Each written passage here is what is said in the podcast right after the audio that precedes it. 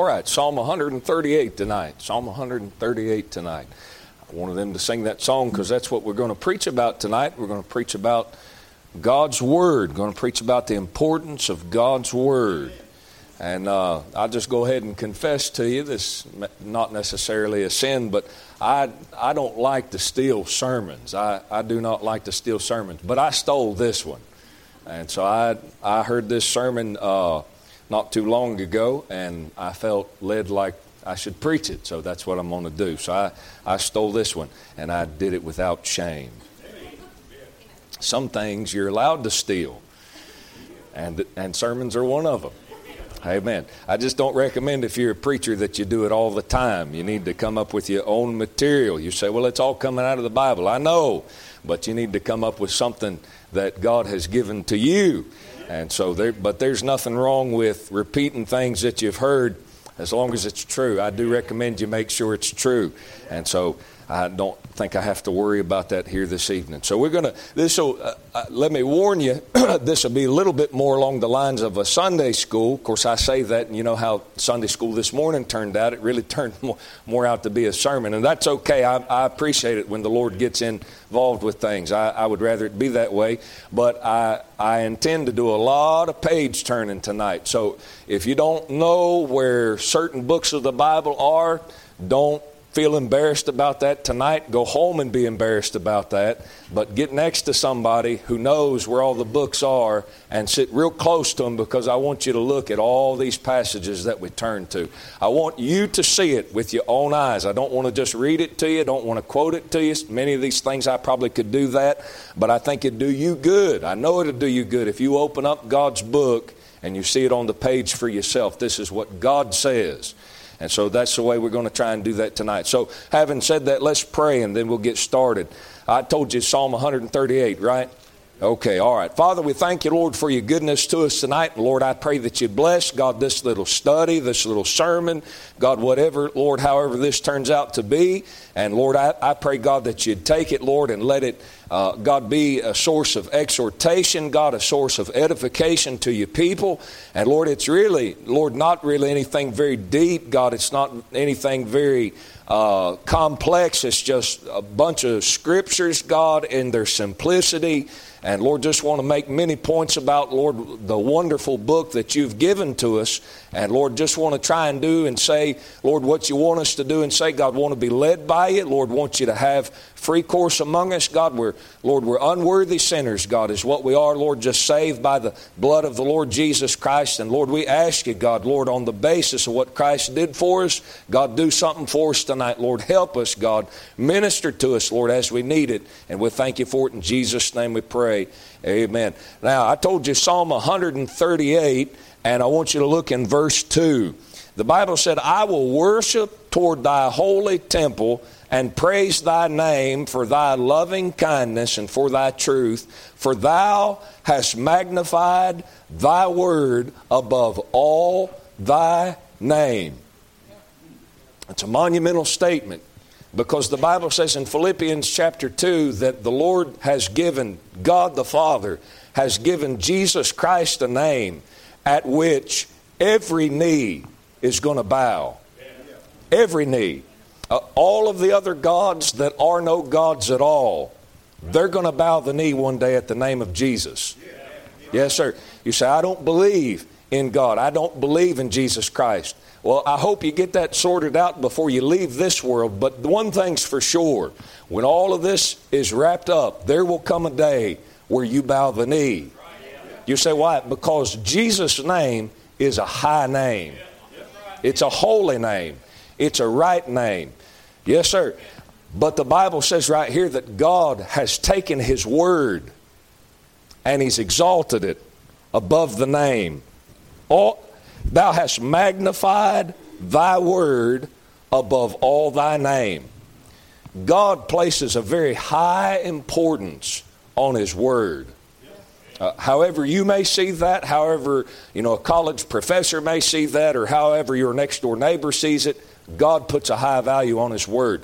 You have a Bible, I, I hope you have a Bible sitting in your lap, a King James Bible, and it has 1,189, might be 86 chapters, but I believe it's 1,189 chapters, if I got that right. The longest chapter in the Bible is Psalm 119. And you know what Psalm 119 deals with? God's Word. That's not by coincidence. Psalm 119 has 176 verses in it. Yes, sir. And all of them, except three, deal with God's Word in some form or fashion. And what I mean by that is it says, the law, thy word, some form or fashion of God's Word is mentioned. Thy precepts, it's mentioned in all verses except three of them. God puts a very high importance on His Word. He sure does. And so God elevates His Word to a place of supreme prominence. Supreme prominence. You say, uh, I, have heard this said, and, and it may be very possible that there's somebody sitting in here this evening much like this. I, I know I've said this in my life, got to a place where I didn't feel like God was talking to me, didn't feel like God was dealing with me a whole lot, and I, I would think to myself, and I've had people tell this to me before, I really wish God would speak to me. I wish that. Ha- have you ever said that before? I'm not trying to get you to say that to embarrass yourself or you know anything like that, but I, I've said that before. Well, I have good news. God has said a lot to you. God has said much to you, and it's sitting right there in your lap in book form.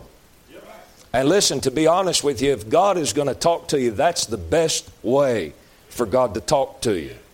You say, no, no, I, I would really like for God to speak to me from heaven. What good would that do? Listen, some of you folks sitting in here this evening, God bless your heart. I love you. But you don't believe what you read on those pages. You wouldn't believe it if God did talk to you. I really just want God to say something to me. Well, let, us look in 2 Peter. 2 Peter chapter 1. 2 Peter chapter 1 and look in verse 16. 2 Peter chapter 1 verse 16. The Bible says for we have not followed cunningly devised fables when we made known unto you the power and coming of our Lord Jesus Christ, but were eyewitnesses of his majesty.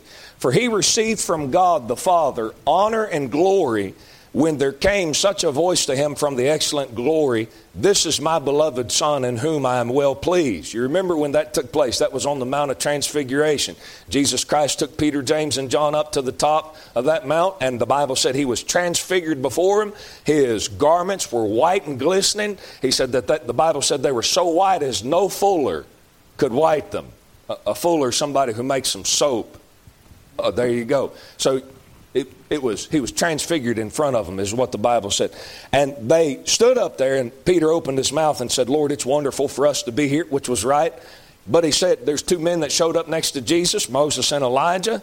And peter said let's make three tabernacles one for you one for moses one for elijah. And god the father spake out of heaven and said this is my beloved son in whom i'm well pleased. Hear ye him.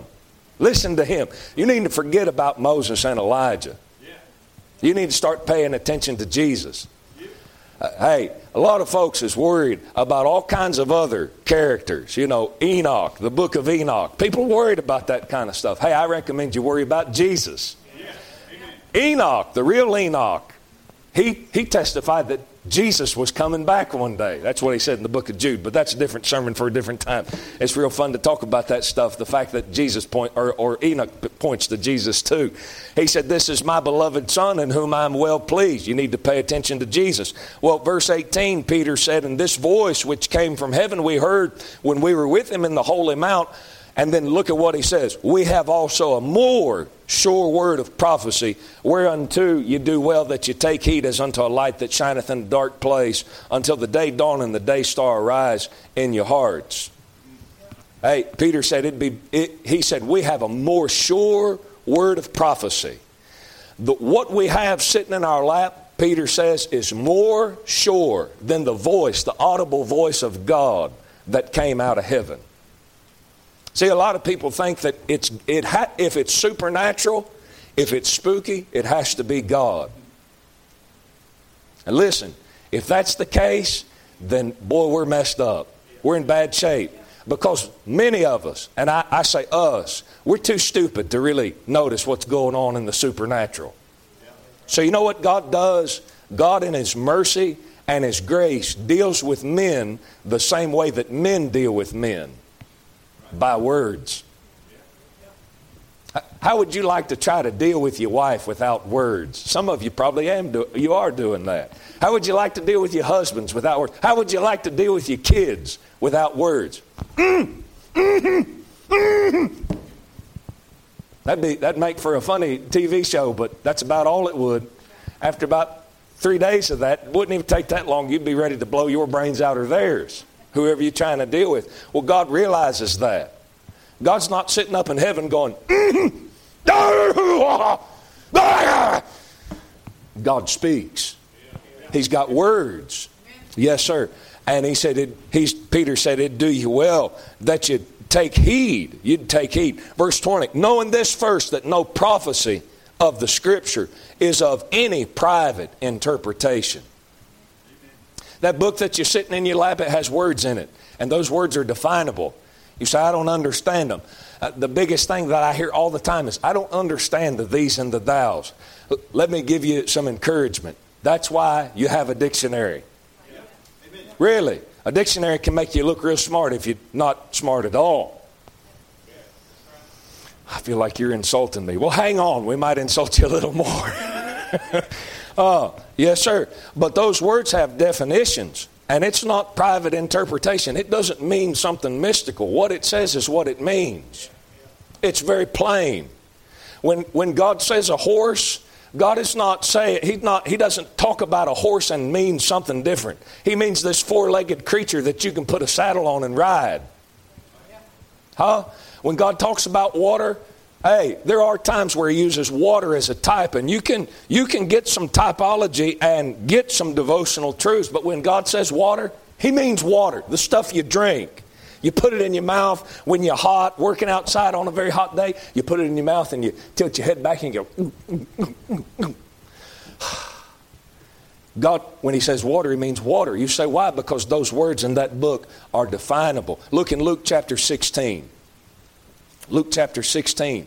I really want God to speak to me. He has. No, no, no. I really want God to, you know, kind of give me something, you know, far out there. That's about what a lot of folks is looking for. They're looking for something far out there. And that's how they get far out there. But Luke chapter 16, now I'm not going to read the whole passage. We could, but you start in verse 19, Luke 16, 19. There was a certain rich man with, which was clothed in purple and fine linen and fared sumptuously every day. And there was a certain beggar named Lazarus, which was laid at his gate full of sores. This is not a parable, by the way. This, this is a story that the Lord told. He never said it was a parable. And hopefully you're familiar with this passage to where you know this rich man dies and Lazarus dies. When Lazarus dies, he's carried by the angel angels into Abraham's bosom, he, he does not go to heaven. He goes to Abraham's bosom. You say, what does that mean? Do a little Bible study. If you want to know, I'll give you some passages. You go home and look at it. But that's a good study. Uh, nobody goes to heaven before Christ dies at Calvary. You say, why? Because they're sinners. You don't go to heaven except by the shed blood of the Lord Jesus Christ. That's the only way anybody can get into God's holy place. Amen. But, anyways, the rich man dies too, and you know where he goes? He goes to hell.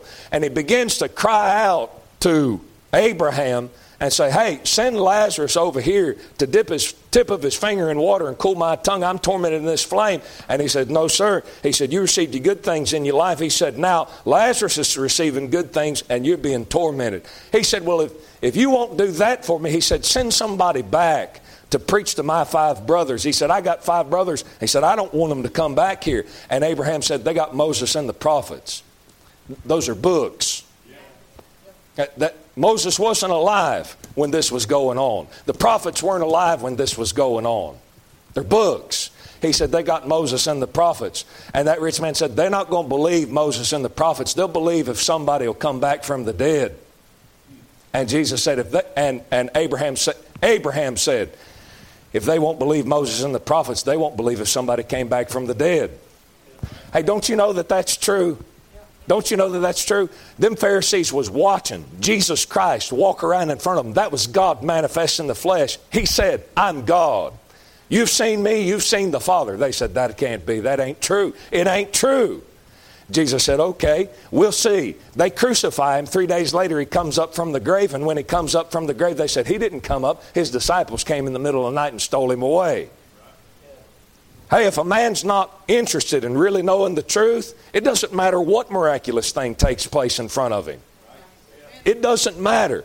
Oh, if, if, if I lived in the day of Jesus and Jesus did all these wonderful, mighty miracles, I would believe. No, you wouldn't. Not if you don't believe that book. That's what, that's, what, that's what he said. That's what's going on right there. Oh, they believe if somebody comes back from the dead. No, they won't. They got Moses and the prophets. If they won't believe that, they won't believe though one came back from the dead.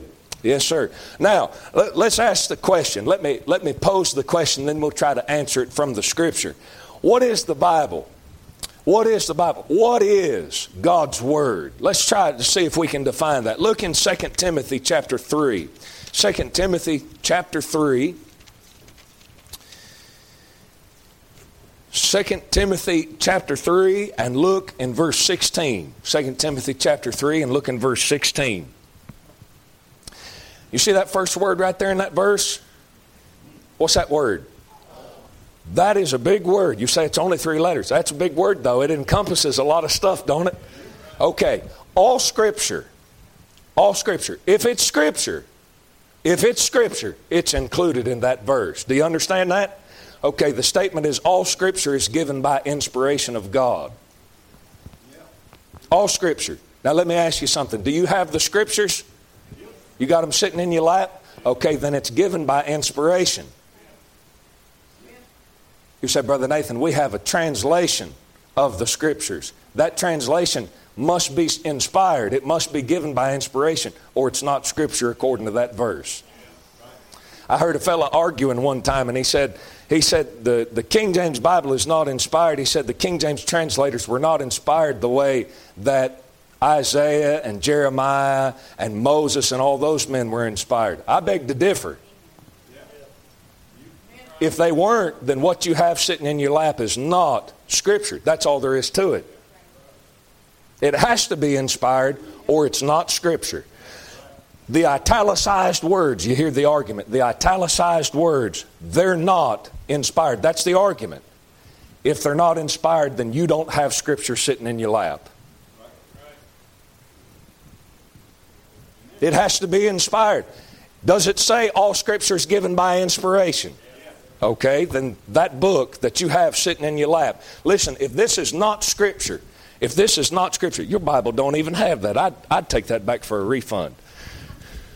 Hey, here we go. I'm just kidding. it does have it on the spine, I bet you. See what it says? Holy Bible. Can you read? Okay. Holy Bible. It's Holy Bible. If it's not Scripture, we've got to take that off. It's not holy. Uh, see, it is right there. See? Uh, I'd take it back and let them put it on the front, though.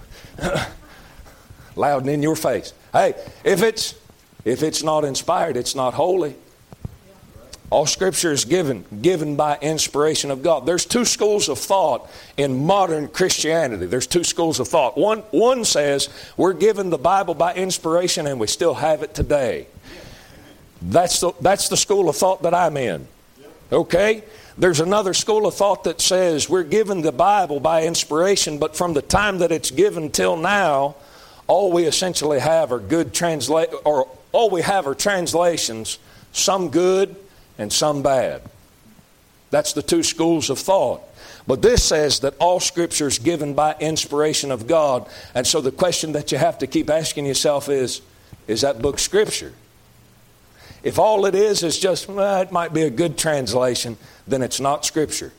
And you don't know which parts. Listen, at the end of the day, if that's not given by inspiration of God, you don't know what parts have been messed with and what parts have been messed with.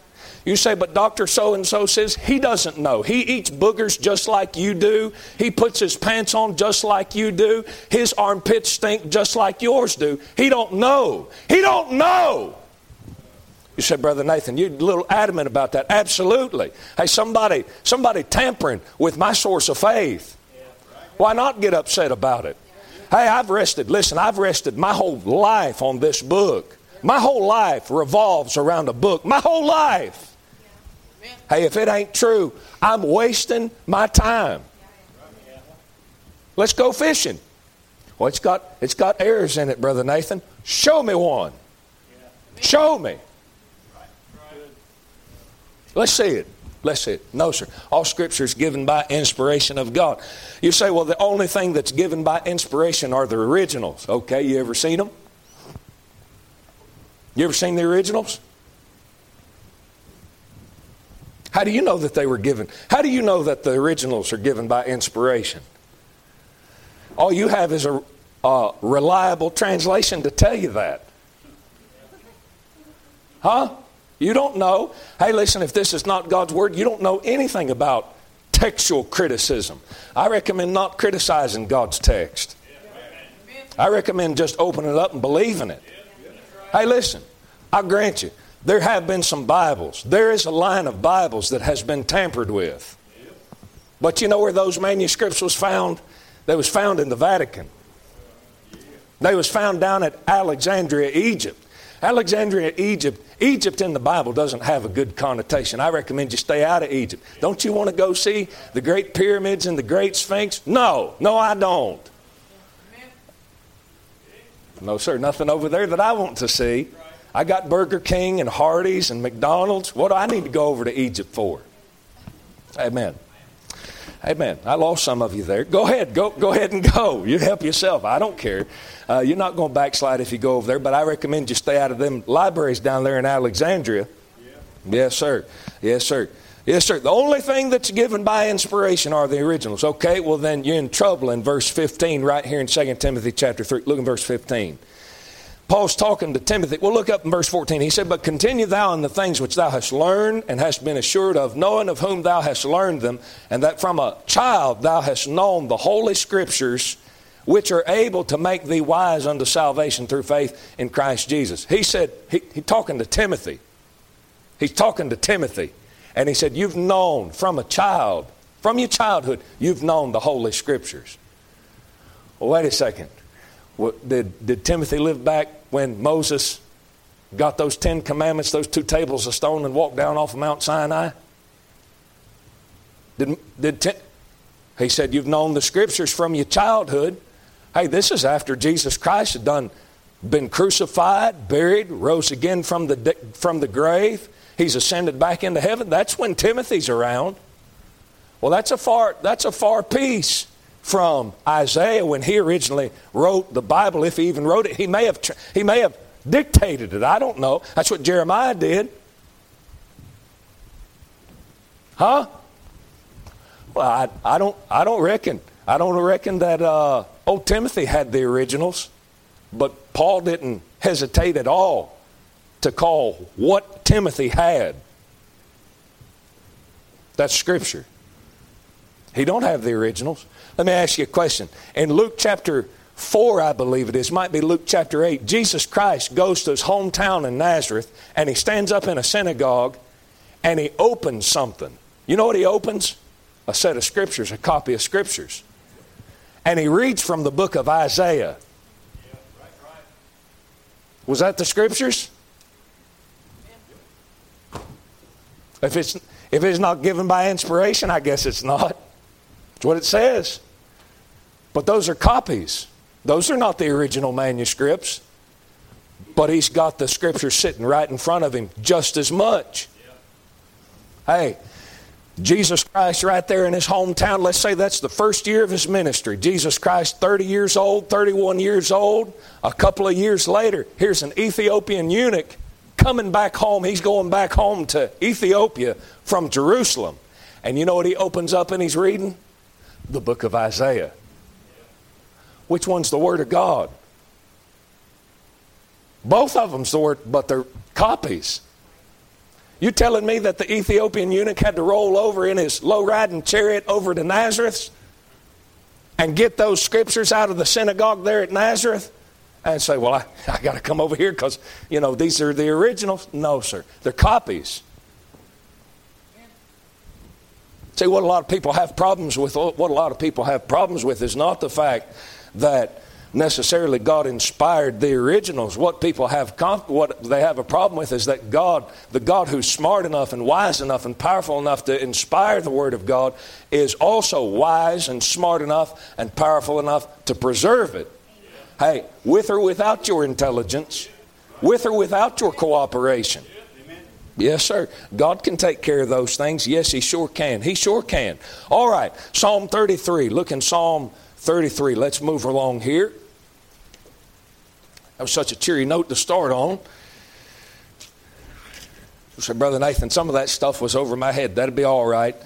Uh, you get into an argument with somebody about trying to argue with you about your King James Bible isn't isn't the Word of God, and just know that they don't know what they're talking about. They just don't know what they're talking about. It's okay. Well, they found you know X, Y, Z, and they found this, and they found that. They ain't found nothing that's credible.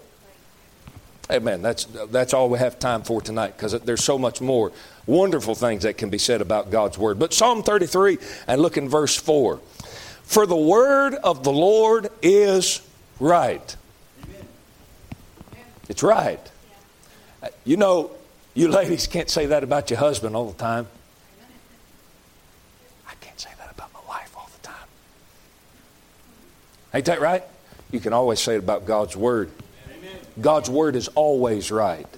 Always right. When God says something in His book, it's right. So I don't know. He said it's right. The Word of the Lord is right the word of the Lord is right. You don't ever have to wonder about whether it's right or not. Look in Proverbs chapter 30. Proverbs chapter 30. You know, a lot of the stuff you hear on the news, it's not right.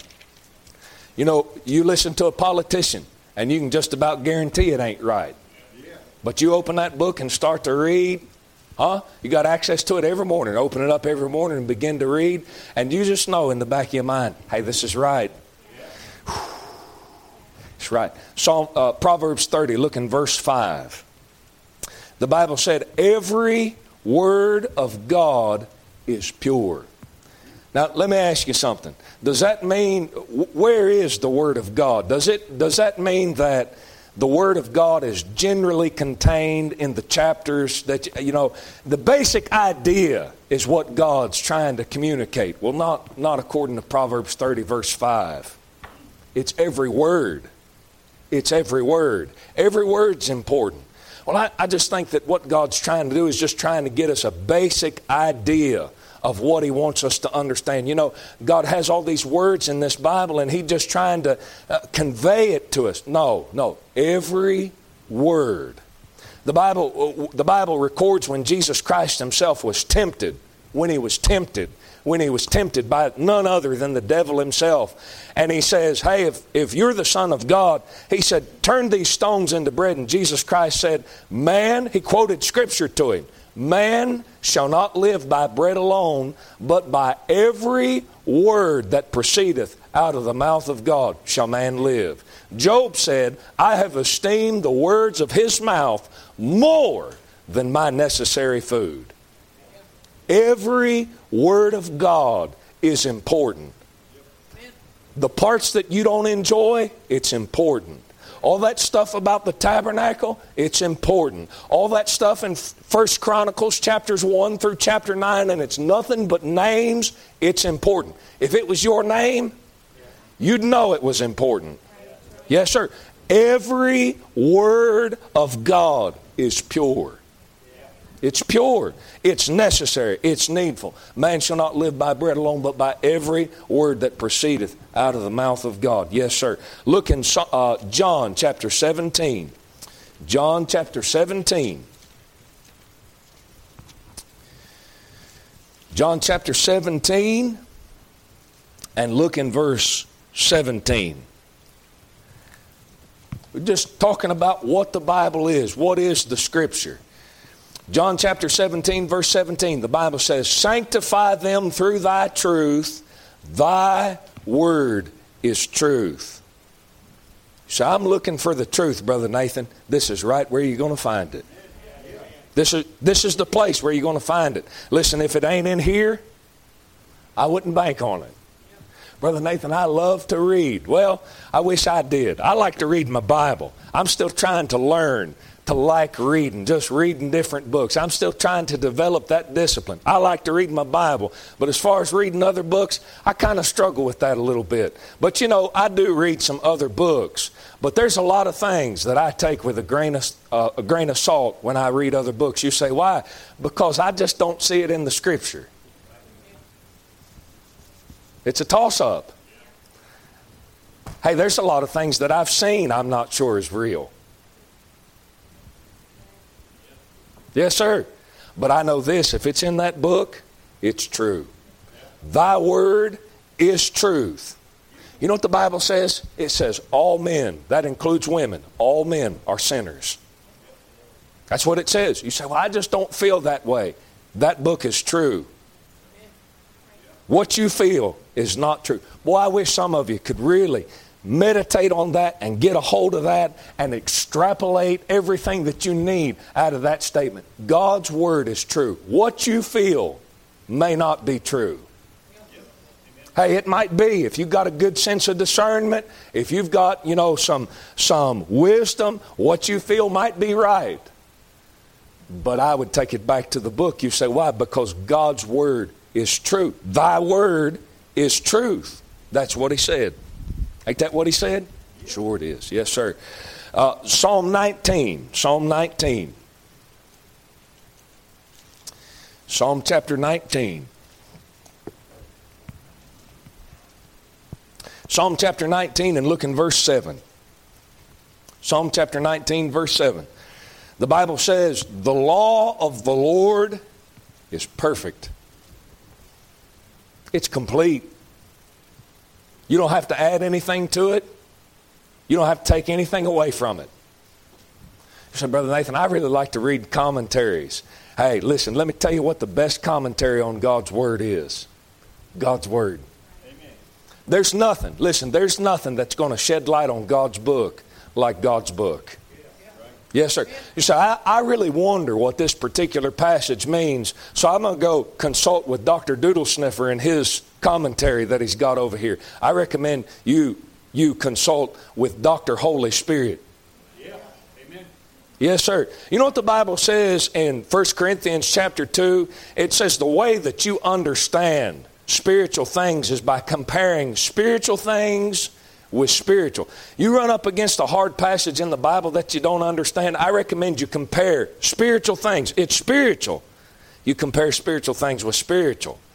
You say, what's that mean? Well, how about you take spiritual things and compare it with something else that's spiritual, like prayer? Like, take what you read in there and compare it to your prayer. Take what you read in there and compare it to your witnessing. Because I know you're a great witness. I know you've been telling everybody about Jesus because that's what the Bible tells you to do. Yes, sir. Hey, I recommend you you compare those things. I just about nearly killed the service, didn't I? Oh, because oh well, we'll just leave it right there. That's what the Bible says you're supposed to be doing. You say, well, I don't feel like it. Well, see, you you're not supposed to be trusting what you feel. Amen. Amen. Easier said than done, ain't it? Amen. I know. Let's pray about that. Let's get that fixed. Amen. All right. He said, The law of the Lord is perfect. And look at what he says converting the soul. You need conversion? What? How many of you, listen to me, don't raise your hand, but I want you to think about this question. How many of you need your mind changed about some things? You know, Brother Tommy, there's been some things in my mind that I've thought, and I've, I've had my mind in a particular train of thought, you know, just developed a habit, and I've looked at myself and said, boy, something don't seem right about that way of thinking. And I've had to step back and say, Lord, I think I might need some conversion. I think I might need you to change my mind about this thing. You know where it's going to be changed? Right there. Some of you think things are right and they're wrong as the devil. Yes, sir. You justify it, a preacher preach on it, and you just nearly lay out of church because you you so mad, you so mad, you upset, you so discouraged. Hey, I can tell you where you can get your heart changed. I can tell you where you can get your mind changed. Right there. The law of the Lord is perfect, converting the soul. It'll convert you. You said, Brother Nathan, I already been converted. I'm already saved. Hey, the Bible said in the book of, uh, in one of the epistles to Timothy, I believe it's right there in 2 Timothy where we was in chapter 3, he said, the scriptures are able to make thee wise unto salvation. And he said in another place, take heed to the doctrines which thou hast learned. He said, for in them thou shalt save thyself and them that hear thee. He's not talking about getting saved. Oh, Jesus, save my soul, come into my heart and save me. He's talking about there's some aspects of your life that need to be changed. They need to be saved, need some salvation to go on in your life. Where's it going to take place? Right there. Right there. Right there in that little book. That old little black backed book that you probably bought from a dime store. Not saying nothing against that. But just that little insignificant book, just got a bunch of words in it that you look at and stare at every day. Man, that is, that is all the wealth of the universe right there. It'll convert you, it'll change, it will change your life. It'll change you, it'll change your life. Yes, sir, it'll change your life. Look, go back one chapter and look in Psalm 18. Psalm 18, look in verse 30. Psalm 18, verse 30. As for God, his way is perfect. Yes, sir. The word of the Lord is tried. He is a buckler to all those that trust him. The Lord and the word, the, the word of the Lord is tried. You know, Christianity, Christianity started about 2,000 years ago, and since that time, there has been all kinds of religions that have basically been invented. All kinds of stuff. And you know what? You wake up tomorrow, and there's going to be some latest and greatest something. If you got access to YouTube, you're going to find it. Yes, sir. Everybody's got to put their deep theological thoughts on YouTube.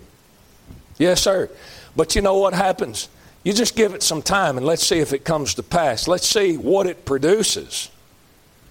That book that you got sitting in your lap, it's been tried through the centuries. Yes, sir. And you know, everybody that's put it on trial, every situation that it's ever had to endure, hey, people have tried to burn that thing. The Roman Catholic Church went through slaughtering Christians. They went through slaughtering Christians trying to take that book and put it in a library. They would chain it to the pulpits throughout the, the world that they had rule over just so that they could put that book somewhere to where the common man wouldn't have it. And you know what? It's still here. Here you sitting in a, in a little country, the United States of America, and just about every single one of you has got a copy sitting in your lap. You say, why? Because the word of the Lord is tried. It's endured all hell, and it's still here. Still here.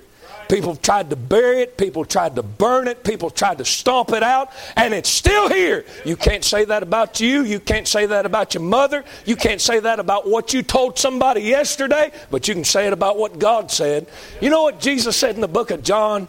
Jesus said in the book of John, he talking to them Pharisees, he said, The scriptures cannot be broken. Can't be broken. You can't break that book. You can't break it. You can't break it. Hey, something that I tell you, you might be able to find your way to weasel, find a way to weasel your way around that thing. Not that.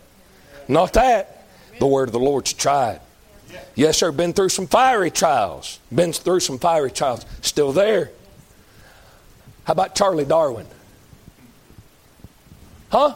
How about Charlie Darwin? You know, when Charlie Darwin got on his deathbed, he said, There is no way that everything that I have postulated, everything that I have theorized, he said, There's no way that it's true.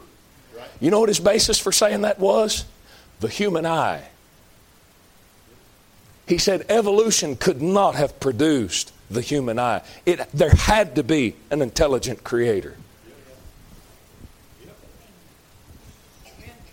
Charlie Darwin's theories don't hold up. They got tried, and they didn't even hold up to his own scrutiny. Take that book you got sitting in there. I, I triple dog dare you, if you got the guts, take that book and scrutinize it. Do it. Try to tear it apart and analyze it and criticize it. You know, when you're reading that book, that book is sitting there watching you. Yes, sir. Yes, sir. It's watching you. Some of you folks more worried about the government. Oh, big brother's watching you. You better be worried about that thing that sits on your nightstand. Huh? Amen. Huh? You're laying down, you're laying down in your bed, and you got a Bible sitting right there on your nightstand. Right there. And what you don't realize is while you're sleeping, the Bible is sitting there going.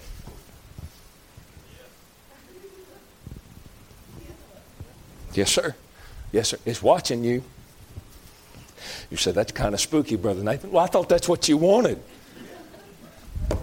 That's what you like, ain't it, huh?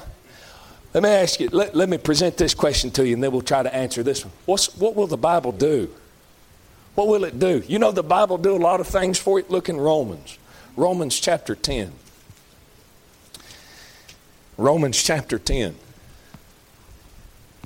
Romans chapter 10 and look in verse 17. The Bible says in Romans chapter 10, verse 17, it says, So then faith cometh by hearing, and hearing by the Word of God. You know what the Word of God will do? It'll produce faith. You know why some of you might be struggling tonight in your Christianity? You just don't have much faith.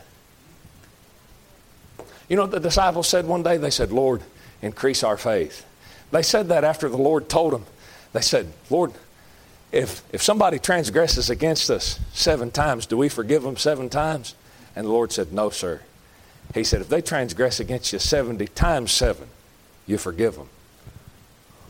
Lord, increase our faith. oh, that's right. Mm-hmm. That's kind of about like the statement when they came to the Lord and said, Hey, is it right for a man to put away his wife for every cause? And the Lord went through that thing. And he said, No, sir. He said, You're not supposed to put away your wife unless she commits adultery, basically, is what he said. And the disciples got next to him afterwards and they said, Hey, if this is true, it's not good for a man to be married. uh, I disagree with that statement. No, I disagree. He that findeth a wife findeth a good thing. Them boys should have been messing around in Proverbs. That's what it says. He that findeth a wife findeth a good thing. You don't find a good wife, you find a thing.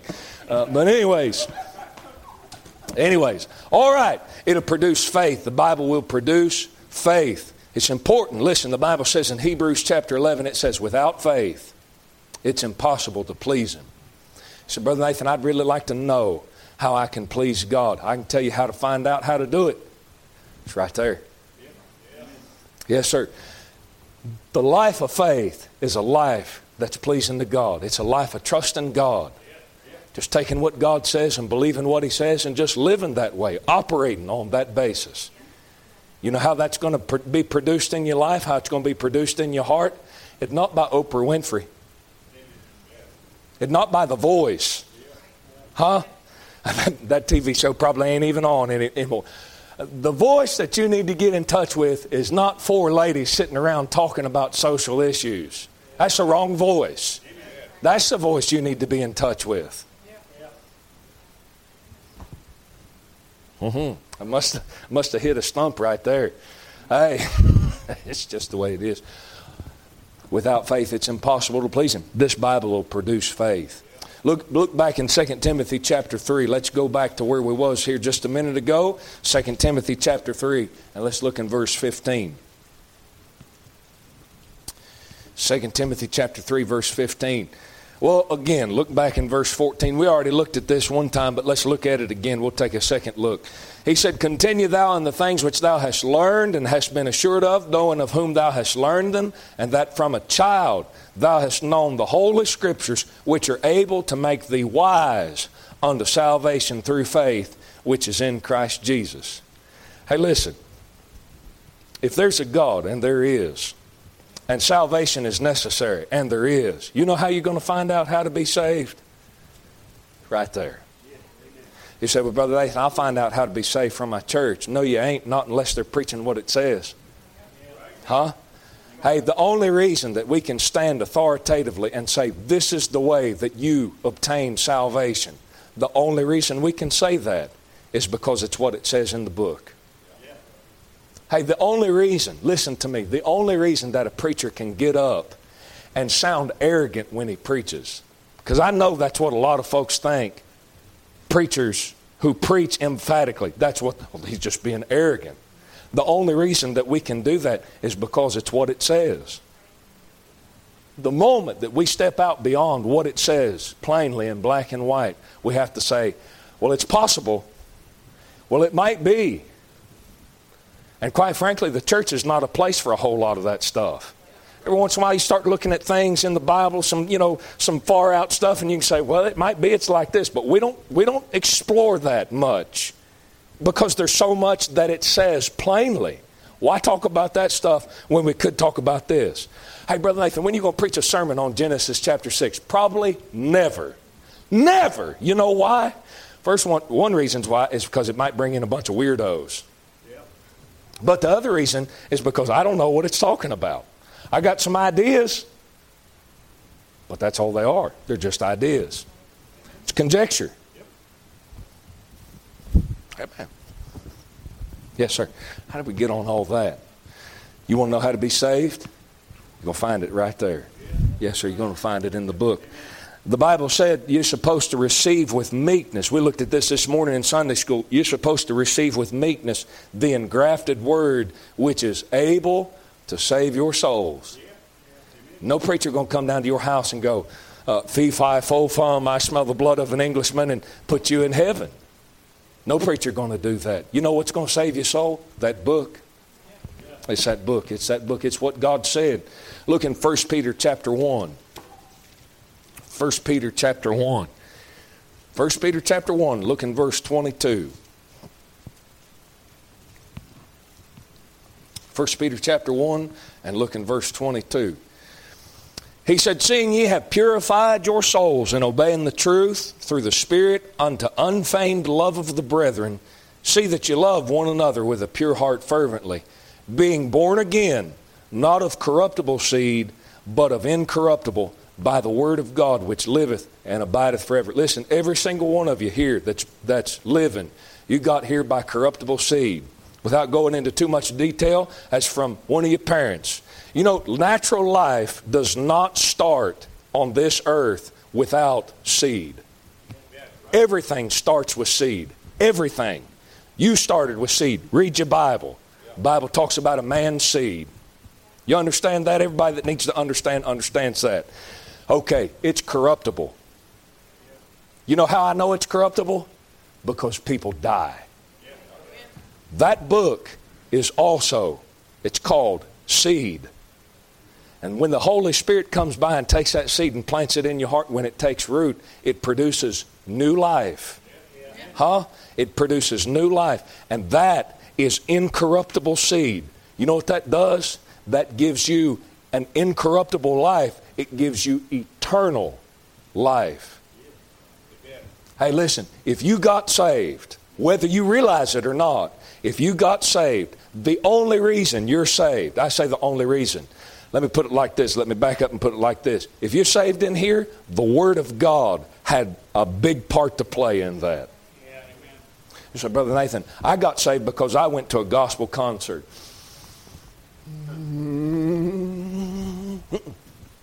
Hey, maybe you went to a gospel concert and they preached. Maybe he didn't throw down and, you know, I'm telling you, bless God, you better get saved or you're going to die and go to hell. But he got up and he took the Word of God and he said something by the Word of God. That's what it says. So, Brother Nathan, no, I just had this feeling that came over me. No, you didn't. Uh, maybe you did have a feeling, but that's not where salvation comes from. Salvation comes from that book.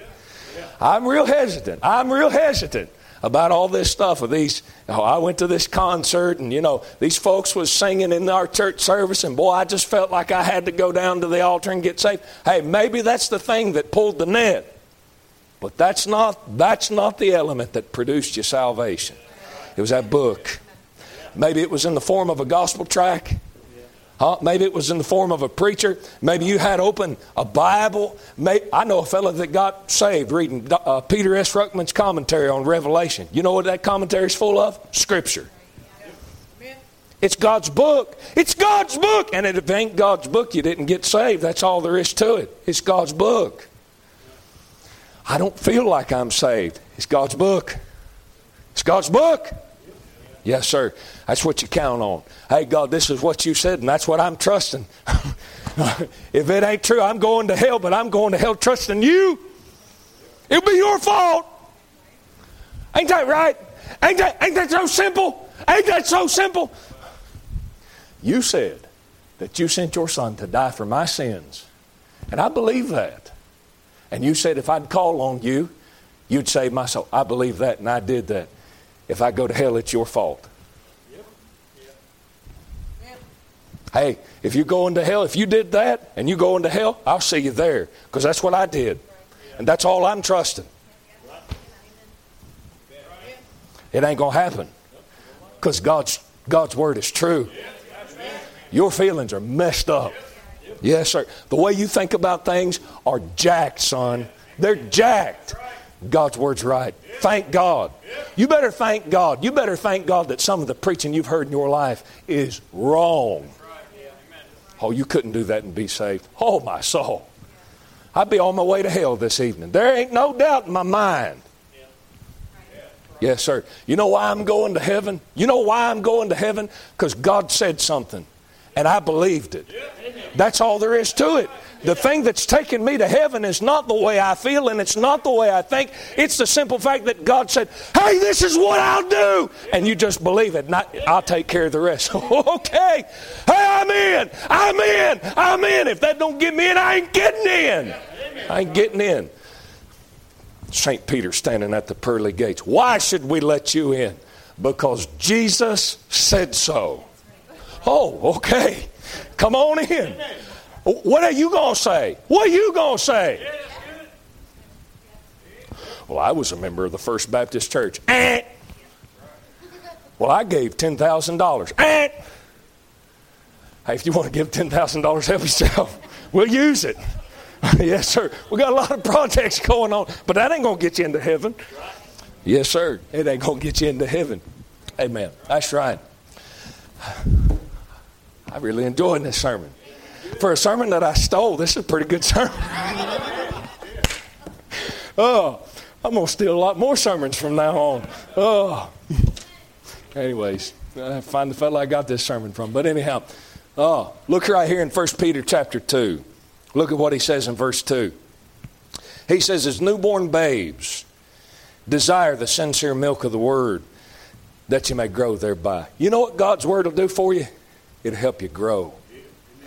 You know, a lot of Christians get saved and they get saved by the Word of God, but they never grow. You know why? They put God's Word on the shelf and just leave it alone. You know what's not going to help you grow? Listen to me. Listen, please listen to me. I'm not going to stop. But what's not going to help you grow is a preacher reaming you out.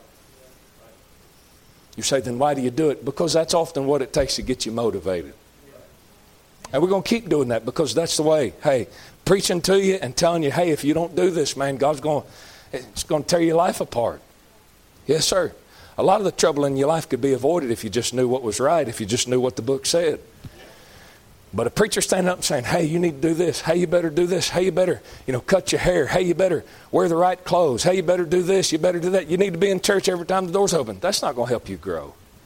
You know what's going to help you grow? That book. A book's going to help you grow.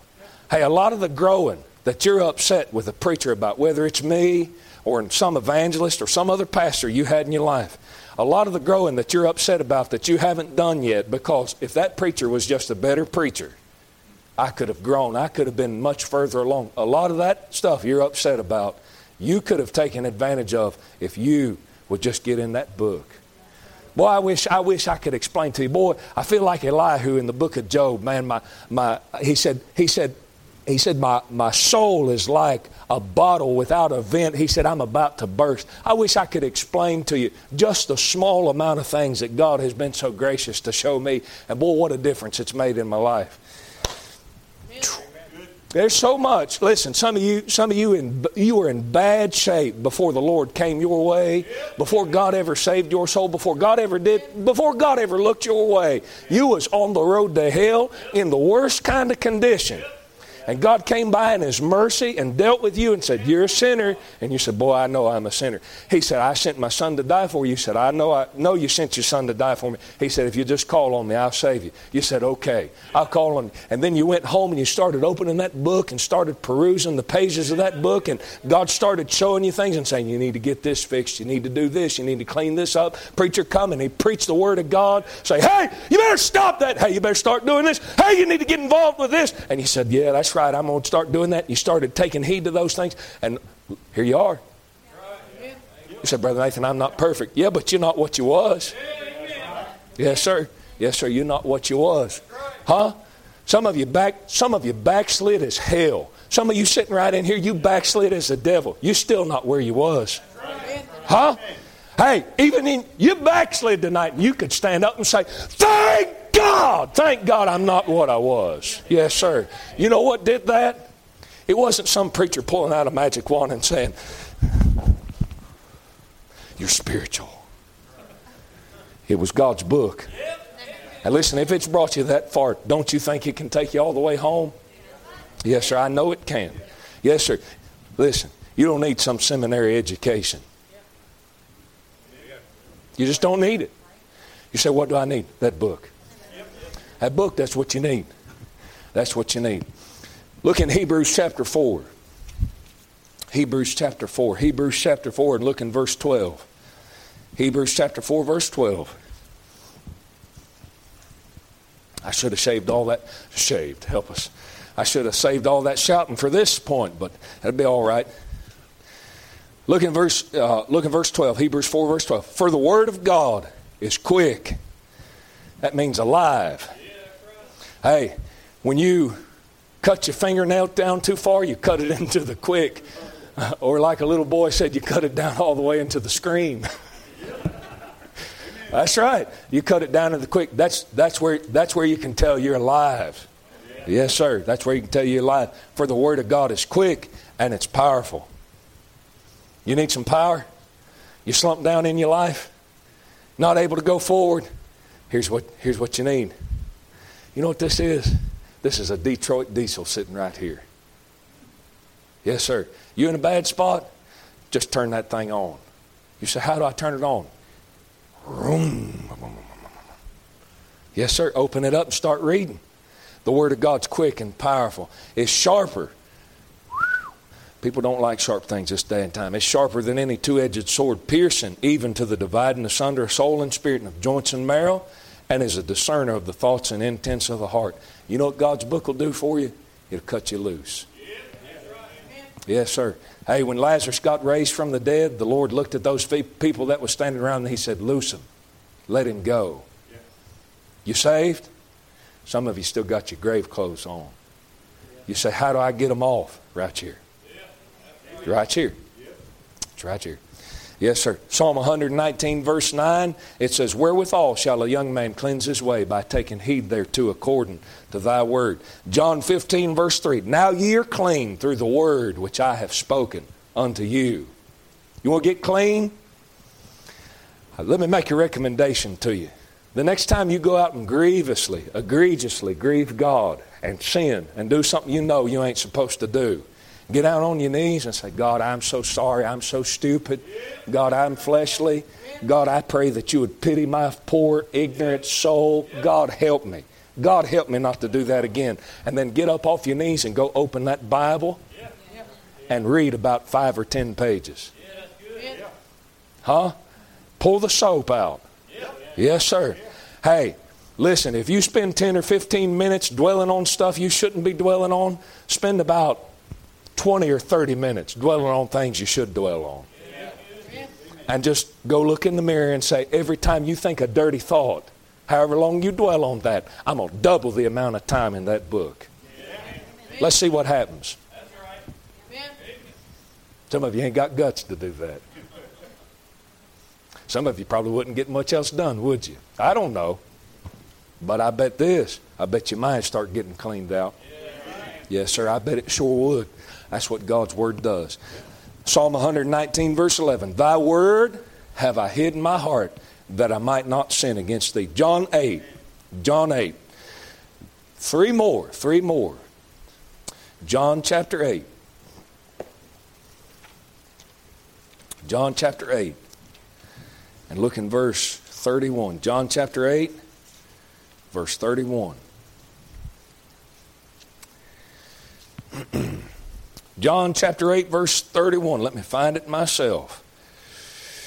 He said, Then Jesus said to those Jews which believed on him, If ye continue in my word, then are ye my disciples indeed. You want to be a disciple?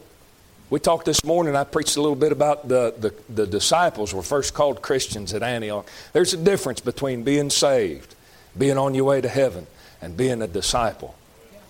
Yes, sir. What do I got to do to be saved, Brother Nathan? Believe on the Lord Jesus Christ, and thou shalt be saved. Thank God for that. You say, Brother Nathan, what do I have to do to be a disciple? If ye continue in my word, then are ye my disciples indeed. You know what you got to do to be a disciple of the Lord? You got to read that book, and then you got to live it. And then you got to pick it up and read that book, and then you got to live it. And then you got to pick up that book and read it, and then you got to live it. Read it, live it. Read it, live it. Read it, live it. Just keep doing that.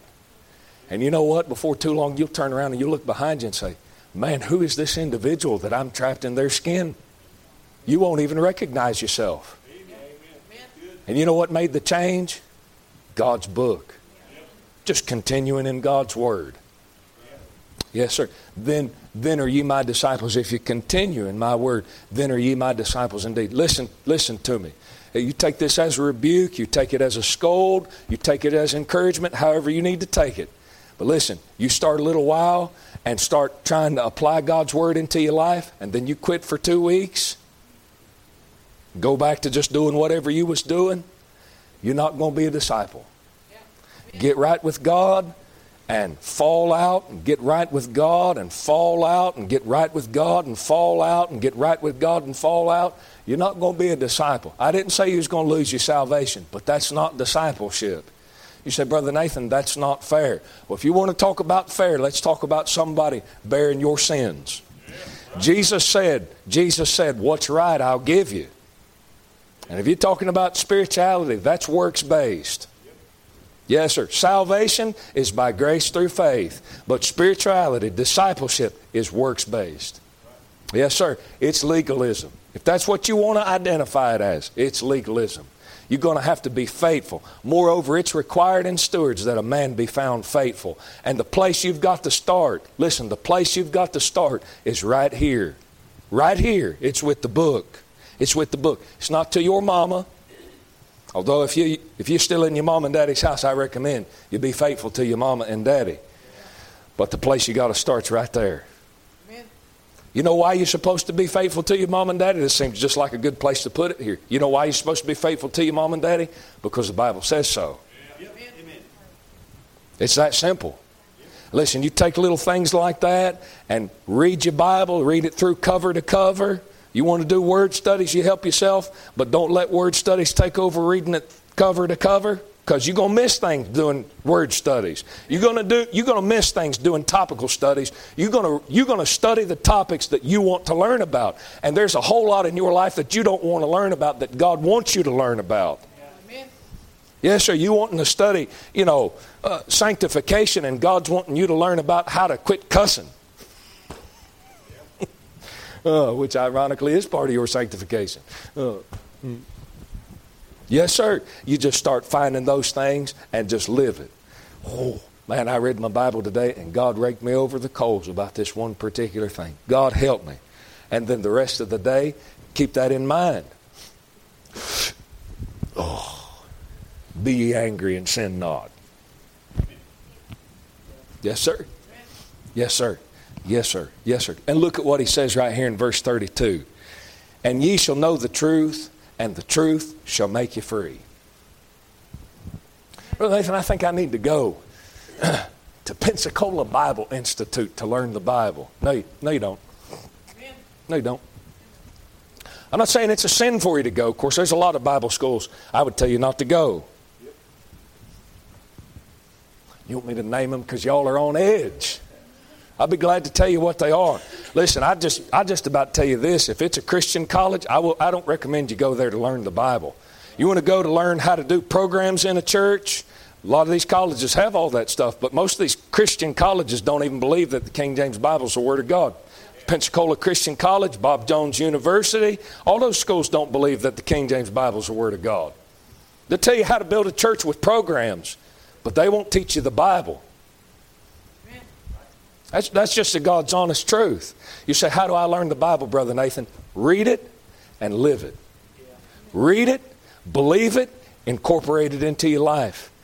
You know what a lot of you know why people a lot of folks their light has stopped? I'm talking about they get trying to get light from God and you know why God ain't showing them nothing else? Because God showed them something way back here and they said, "No, no, that couldn't possibly be right."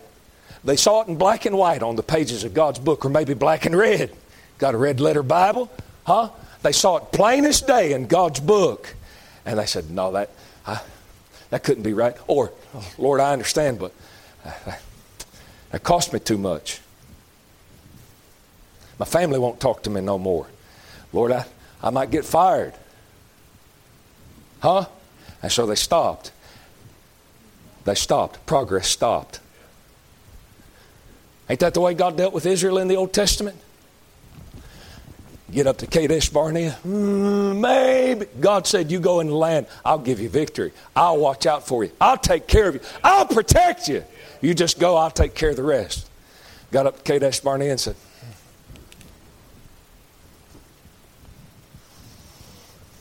Let's send some people over in there to see what it's all about. They came back, 10 of them said, We can't do it. Two of them said, We can. And they all went around and said, We can't do it. And God said, Okay. Wander out in the wilderness for 40 years until all that generation that said we can't do it, until they all die off. You say, What happened? Light stopped.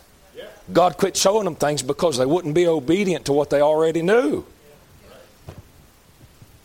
I wonder what I'm supposed to be doing with my life. Open up the Bible and find out. Open it up, read it, and do it. And I guarantee you, listen, I guarantee you, you'll start seeing things. It may take a couple of years.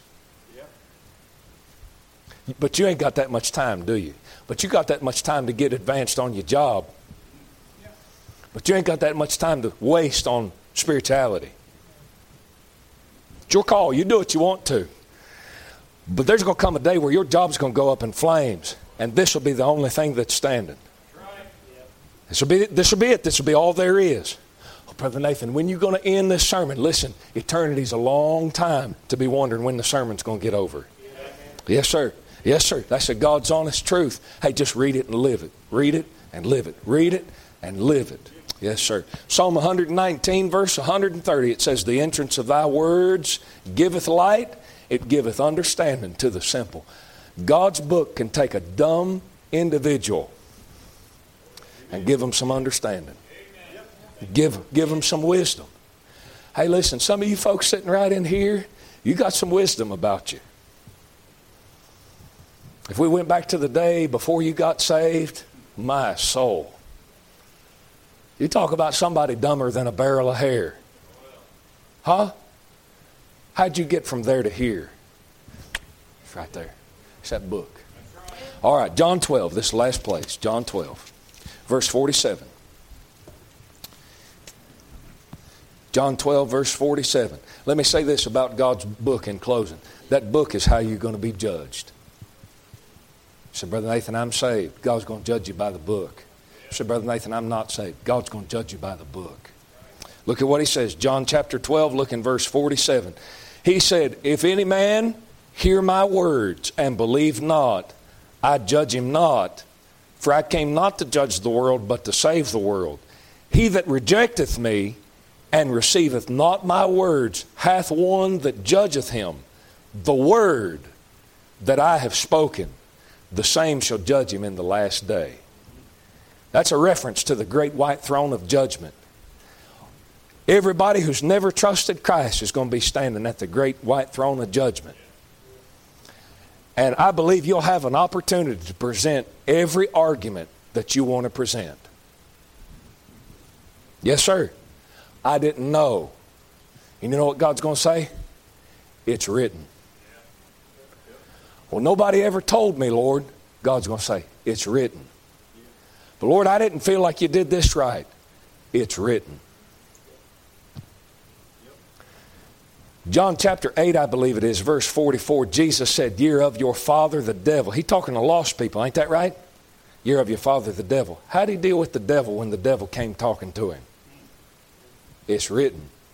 You think he's going to deal with, his, with the devil's children any differently? Listen, let me tell you something. You go to the great white throne of judgment without trusting. If you're at the great white throne, it's because you haven't trusted Jesus. But if you go to judgment and you've never trusted Christ, you're going to be at the great white throne of judgment. And God, Jesus Christ, doesn't have anything to say to you other than what He's already said. At the great white throne, you're not there. You're not at the great white throne because Jesus is trying to change your mind. The opportunity for that was here. Yes, sir. You know what you find about the rich man in hell? He never changed his mind about his attitude. He wanted Lazarus to come cater to him. He wanted Lazarus to go and cater to his brethren. It was still all about himself. His attitude never changed. Hey, your, your opportunity for your heart to change is here. It's in this life. You die without Christ, all you're going to do is be a hardened sinner. You're going to be fully convinced, hey, this is just the way, it's a place of no hope, man. Dying and going to hell, it's a place of no hope. And you stand before God at judgment. Listen, you stand before God at judgment. The Lord don't have much to say to you because it's already been said. What about all these people that don't know? What about the, all these people that never been told that Jesus died for their sin? It's written. Hey, those people don't exist. Let me just tell you, those people don't exist. Romans chapter 1 says they have creation to tell them. Lord, I didn't know. Well, I said in Psalm, 100, uh, Psalm chapter 19, the firmament shows my handiwork. Romans chapter 1 says, that which may be God is known in them. How you got all this stuff standing around you to where you could have thought, hey, man, somebody made this stuff. What's this all about? You stand at great white throne. God's going to pull that book out and he's going to read, the, read you the right act. Hey, do yourself a favor.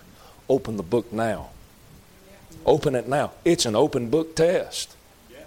It's an open book test. Open it tonight. Open it today. Go home and read it. Open it up tomorrow morning and say, You say, Brother Nathan, I, I don't know nothing about this, this religion stuff. Open it up anyway. Hey, God, if you're real, I want to know. Yes, sir. Hey, if you're out there Show me. God, I believe this is your book. Deal with me. Yes, sir. Yes, sir. He dealt with a man named Cornelius. He dealt with an Ethiopian eunuch. If you want to know, I believe he'll deal with you too. And listen, he'll send you a preacher. Here, here I is. Believe on the Lord Jesus Christ and thou shalt be saved. Jesus died for your sins. That's all there is to it. Hey, you're a sinner. You messed up. You messed up bad. Jesus was not. And Jesus came and died for your sins. It's a substitutionary death. He came and died for your sins, and all that's required now is for you to look at that substitutionary death and say, I believe that that's enough to forgive me, for God to forgive me of my sins. I believe that's why God is able to forgive me. Yes, sir. That's a torture rack. That's not a, a sign of a blessing, that's a sign of a curse. He hath made him to be sin for us who knew no sin, that we might be made the righteousness of God in him. So I'm still not convinced, okay? You got a Bible? Read. Read. Read. Seek ye out the book of the Lord and read. Yes, sir. Father, we thank you, Lord, for your goodness to us tonight, Lord. God, thank you, Lord, for a, a, solid foundation to stand on. Lord God, if we had to depend on our feelings, God, we'd be all messed up. And God, Lord, a lot of times, Lord, we do. And that's why we are messed up. But Lord, I thank you, God, Lord, that your word is even, even able to get our feelings straightened out. God, I thank you, Lord, that, Lord, we're, we're able, God, to open up the Word of God and, Lord, get our minds straight. God, get our hearts ironed out. God, thank you for these things. Lord, thank you for a book that's a sure foundation. God, I pray, Lord, whatever was needed, God, Lord, by the various people that are here tonight, God, I pray that you'd take those things and uh, Lord, apply them to people's hearts. God, help them, Lord, to take heed to what they heard tonight. God, help them to act on it. Lord, we'll thank you for it. In Jesus' name we pray. Amen. Amen. All right. Good night. May the Lord bless you. You're dismissed.